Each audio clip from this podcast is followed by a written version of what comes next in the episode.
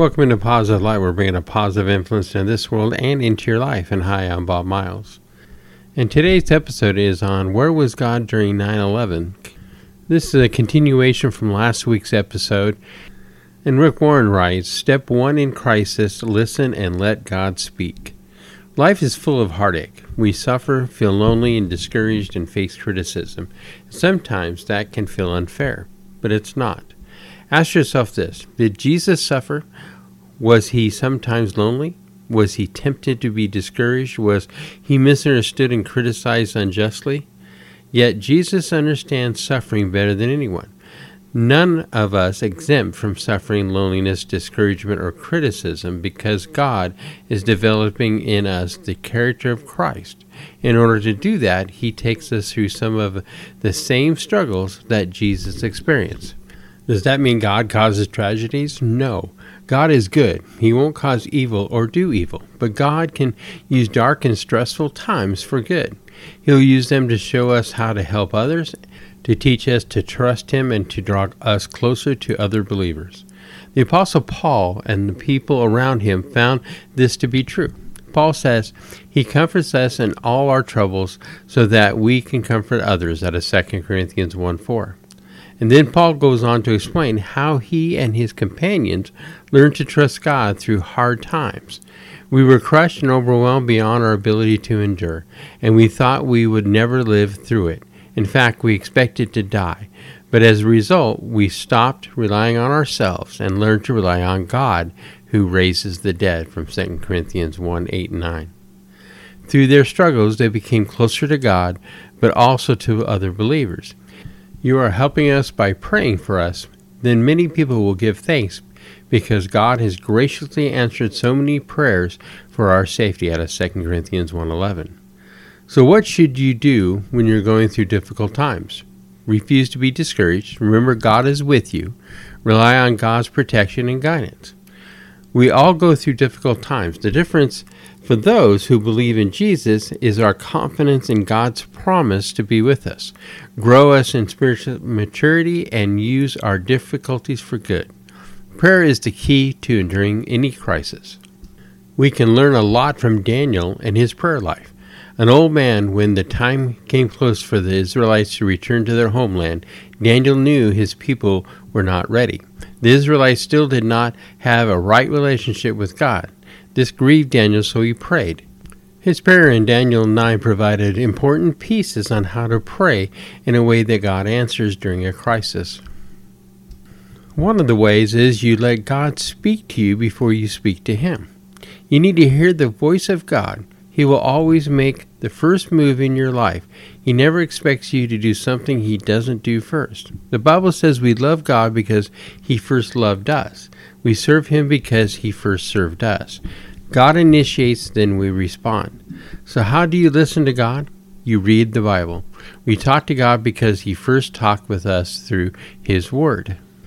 Daniel did this. It was the first year of the reign of Darius the Mede, who became king of the Babylonians. During the first year of his reign, Daniel learned from reading the word of the Lord as revealed to Jeremiah the prophet that Jerusalem must lie desolate for 70 years out of Daniel 9 1 and 2. You will never pray effectively until you study Scripture and listen to God. The more you know the Bible, the more effective your prayers will be. So we know in Hebrews 13:8 it's clear that Jesus Christ is the same yesterday and today and forever. So on September 11, 2001, God did not disappear and he was not caught by surprise. So why didn't God intervene to stop the tragedies of that day?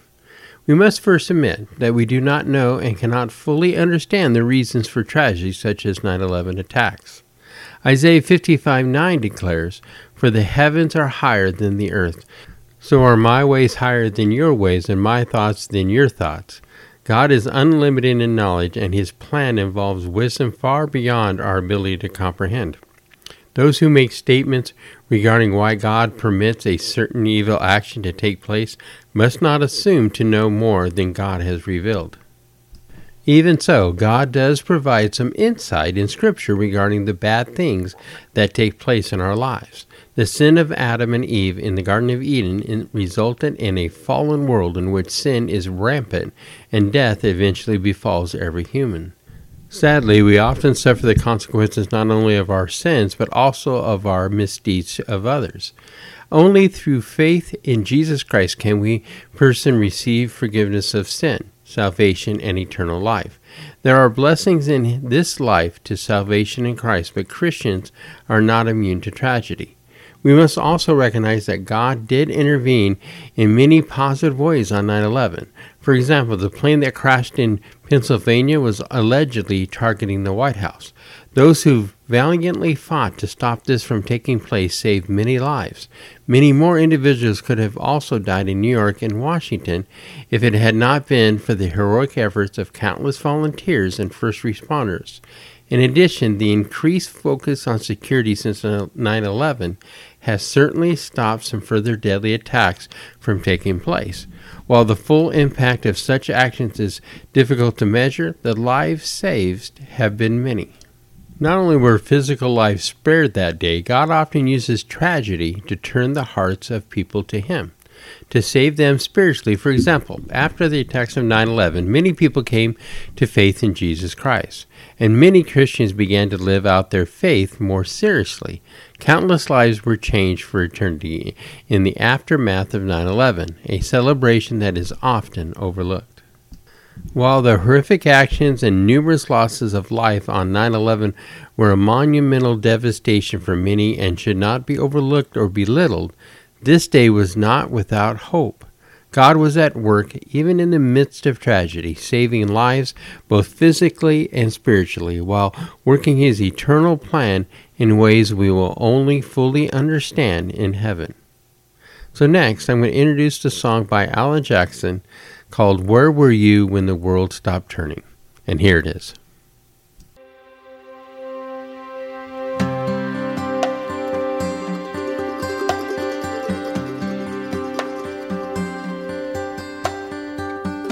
Where were you when the world stopped turning on that September day?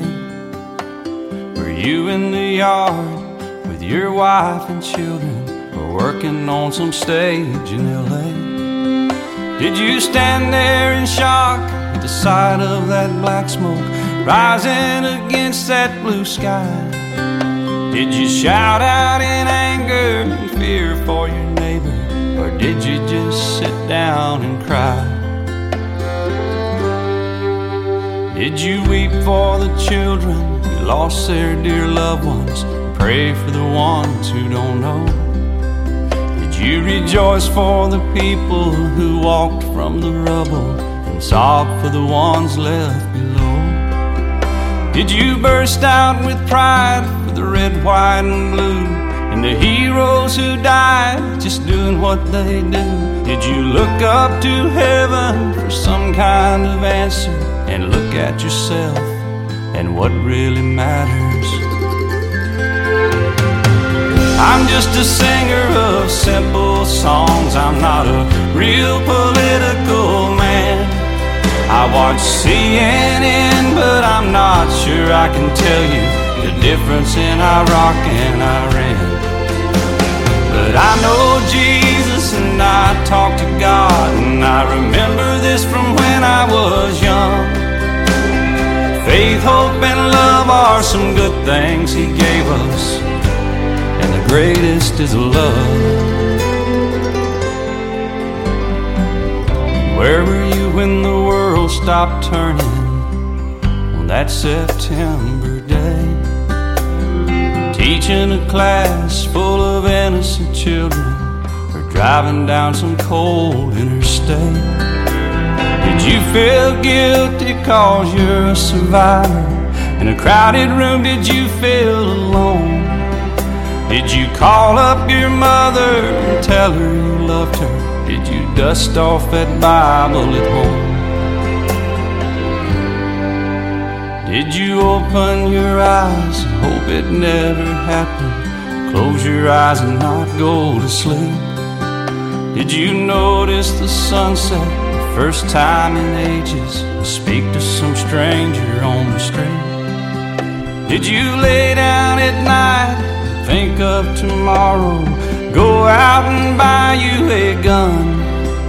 Did you turn off that violent old movie you're watching turn on I Love Lucy reruns?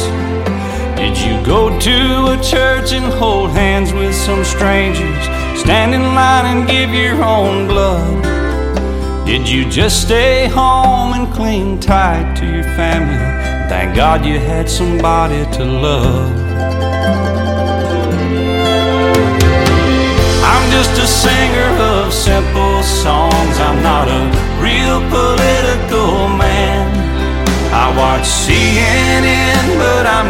Sure I can tell you the difference in Iraq and Iran.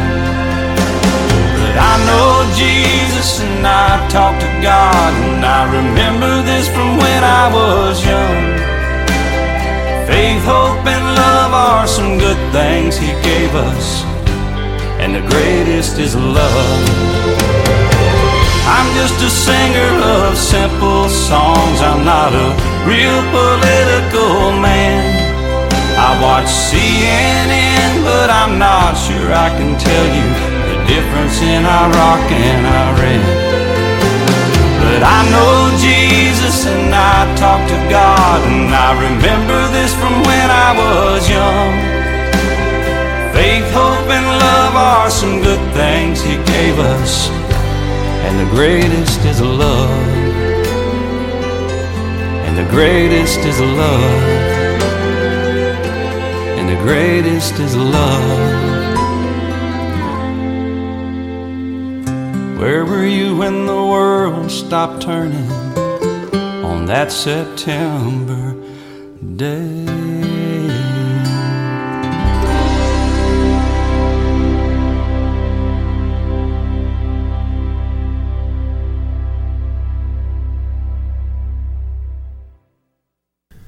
Hey, what a great song by Alan Jackson. And Alan Jackson's Where Were You When the World Stopped Turning is a song not to remind us of the hurt, the painful experience, the misery we've been through on 9 11. Instead, it's a reminder of how we stood ground and how we helped each other on the very day of that downfall. So, next, I want to read you a story, and it is a story about Where Was God on 9 11 by John Snyder. And here it is. We were running late that morning, so my wife Sharon and daughter Sarah missed their regular train at the Babylon station of the Long Island Railroad. Then, just as I saw them disappear into the crowd rushing to get into Manhattan that bright sunny morning, I heard on the car radio that a small plane had crashed into one of the twin towers. I thought little about it, assuming some minimal damage had been done to the great structure. Minutes later, the information was corrected. It wasn't a small single engine plane, but a full sized airliner. I knew instantly what that meant. Then a second plane struck. Dread filled my heart as I tried to call my wife and daughter on their cell phones. But everyone in New York metropolitan area was also trying to reach their loved ones. Communication was impossible. That began a period of agonizing waiting. On the train, Sharon and Sarah kept hearing cell phones going off and words of shock and disbelief all throughout the train car. They saw ahead through the windows what looked like two chimneys smoking in the distance, but now it was clear to everyone what had happened. As hard as we tried, my daughter Steph and I couldn't reach them. We had to wait and pray another eight hours before we could make contact with them. Then we discovered that theirs was the first train stopped at Jamaica Station before entering the tunnel into New York City. If they'd been on time, they too would have been in the city that day. Only those people who were there can really know the massive panic and widespread chaos that engulfed the entire region. It was a, as if a nuclear blast had taken place. No one doubts that the world changed on 9 11 and that it will not return to what it was before. But what will stay the same is what became evident to a great many. God is in charge even when everything seems to be falling apart. As the days went by, I discovered that our experience of being too late to get into the city was typical of what many other pastors reported. Their parishioners were just not able to get into the city no matter how hard they tried. Alarm clocks failed to go off, the car wouldn't start, the kids wouldn't get ready for school on time. It was due to such things that most of the 50,000 people expected to be in their Twin Tower offices simply couldn't get there. On an average day, the Twin Towers held 50,000 workers and over 200,000 visitors. So the official figure of those killed in the attacks was 2,819. But still, too many loved ones perished. We remain thankful for those who are still alive, yet grieve for those who did arrive at work on time, and for the firemen and policemen who laid down their lives to save others. Through the tragedy of 9 11, we learn to lean on the promises in Scripture that tell us that God was in charge of each and every one that day. For some, their appointment with eternity was kept. For others, He had a purpose for them to fulfill on this earth. This has always been true in history through wars, storms, disasters, and all the rest. What it intended as evil to harm us, God intends for our good. We can't explain all his purpose in such things, but we can see the evidence that there is a preserving hand active in them all. To those who fear more 9 11s and increasing acts of terrorism in the future, there is an encouraging news. It means that whatever happens to and around us happens within an overarching purpose, and that nothing is allowed to occur that isn't first permitted. We won't know all the ways on this side of history, but we can be assured that history is in the hands of the great designer.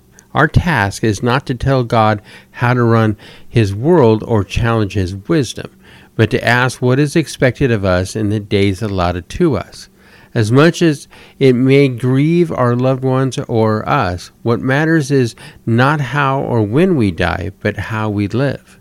Let's remember 9 11 by committing ourselves to living every day as though it might be our last, determining to fill each moment of our life in loving each other, glorifying and enjoying the God who has given us every day as a great and precious gift. So, yes, on September 11, 2001, we watched in shock and horror as the worst terrorist attack in the history of the United States unfolded before our eyes. Al Qaeda terrorists hijacked four passenger planes and aimed them in at buildings that represented the power and might of America the Twin Towers of the World Trade Center in New York City and the Pentagon in Washington, D.C. Nearly 3,000 people lost their lives that day. The surreal image of the planes crashing into the buildings and into the ground, of people desperately fleeing for their lives, of thick smoke and dust rising from the ruins of the collapsed towers are forever etched in our minds. The pain of September 11th will always be with us, a devastating reminder that we live in a fallen world marred by sin, hatred, and violence. My thoughts and prayers are with the families who are grieving in the aftermath of that terrible day we wrestled with the age old question why does God allow so much evil in the world? 20 years later, 22 years later, in fact, we continue to ask where was God on September 11, 2001? I believe he was where he has always been, with us. God did not create a world filled with suffering and evil. His was a perfect world, a paradise. Genesis 1:31 tells us, and God saw everything that he had made, and behold, it was very good. God created us to love and serve him through Jesus, commanded us to love one another as we love ourselves. But he also gave us free will because love and choice. And in our flesh, we took the freedoms that God gave us and turned away from him. The Bible tells us that sin and evil do not come from God, but from Satan, and they entered this world when Satan deceived Adam and Eve in the Garden of Eden. Our world is coming to grips with the disaster that inherited in our fallen universe. We see this disorder in our own suffering and pain, and in those seemingly random events that cause so much anguish in life. So we know that God has not lost the battle to Satan. John 1 5 tells us, The light shines in the darkness, and the darkness has not overcome it. According to Matthew 25:41, God will one day banish all evil into the eternal fire prepared for the devil and his angels. Nobody is immune from suffering, but in John 16:33 Jesus gives us this promise. I have said these things to you that in me you may have peace. This promise should motivate us to do something about the injustice and pain that so pervade this world. Sadly, many people, yes, even Christians, sit on the sidelines and do nothing. I sometimes wonder if we have forgotten how to weep. I think one thing that's noticeably missing among people today is a deep sense of compassion and empathy for the hurting. One reason for this, I believe, is that we are so inundated through media with news and suffering that it's easy to begin to tune it out. We must not forget that people who suffer are real people. Whether they lost loved ones on September 11, 2001, bear the visible and invisible scars of war, or are Afghans trapped under the Taliban's rule. We need to pray and ask God to show us where we can help relieve suffering in this world. There are times in life when we just have a hard time understanding why. I think about a friend I have who lost a child in a tragic accident. I think about those who are sick and hungry with little hope for relief. Yet others whom we see as less innocent seem to prosper. It's in those times when we wonder why that we can often feel disheartened or disillusioned with our faith. If God is good, we ask, then why would He allow innocent people to suffer like that? This is a reasonable question provoked by very real emotions, and the truth is there is an answer, but it may not be the one we'd like to hear. The world is fallen. Because of that, there, there will be suffering until Christ returns, and often others who seem less deserving will prosper. The world will be wrought with injustice until the justifier returns to bring back order. So, what can we do? We persevere. We allow suffering and hardship to create a thirst in us for the day when all suffering will end. We wait in anticipation for Christ to usher in his kingdom on earth. We hold on because help is coming. In the meantime, we provide all the comfort we can to our hurting neighbors because of the hope we have in Christ. So I am going to end today's episode on an audio clip called 911, the God song Silent Night. And here it is.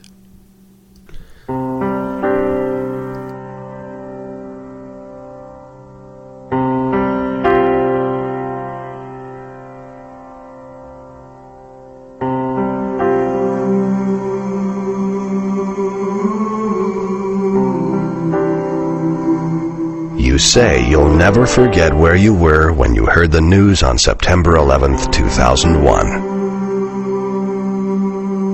Neither will I.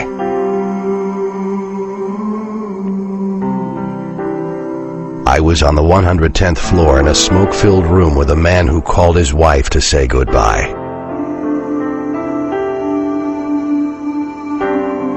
I held his fingers steady as he dialed.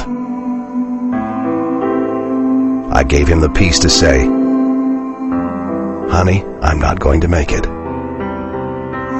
But it's okay. I'm ready to go.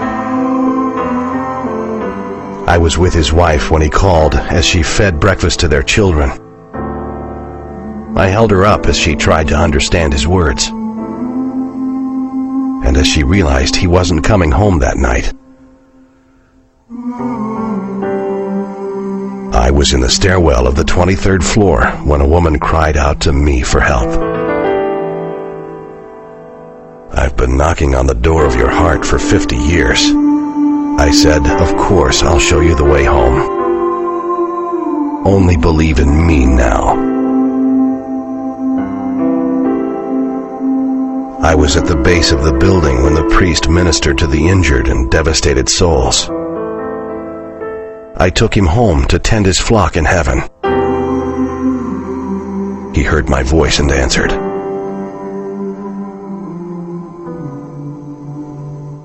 I was on all four of those planes. In every seat. With every prayer. I was with the crew as they were overtaken. I was in the very hearts of the believers there, comforting and assuring them that their faith has saved them. I was in Texas, Kansas, London. Was standing next to you when you heard the terrible news. Did you sense me?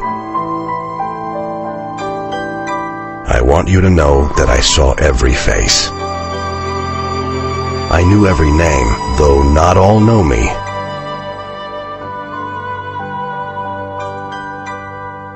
Some met me for the first time on the 86th floor. Some sought me with their last breath.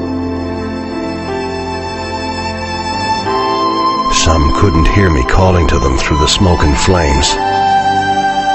Come to me. This way. Take my hand. Some chose, for the final time, to ignore me. But I was there. I did not place you in the tower that day. You may not know why, but I do. However, if you were there in that explosive moment in time, would you have reached for me? September 11th, 2001 was not the end of the journey for you. Someday your journey will end, and I'll be there for you as well. Seek me now while I may be found. Then, at any moment, you know you're ready to go. I will be in the stairwell of your final moments.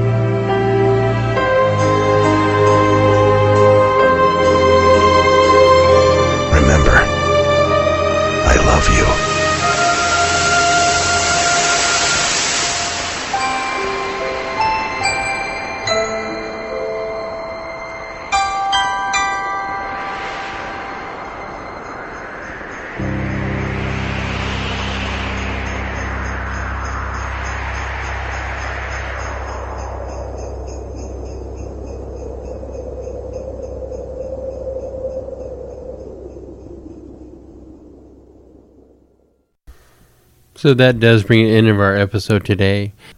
And again, from 1 Corinthians 13 13, and now these three remain faith, hope, and love. But the greatest of these is love. So, my closing prayer, as always, is that God blesses the journey you're on with Him and that you embrace that path. Next week's episode is going to be on God is always available to you. So, you can connect with me at positivelightpodcast at gmail.com. I'm also on Instagram, Twitter, and Facebook. And anywhere you download your podcast, you can give positive light. Hope everybody had a great week. God bless, and we'll catch you next week.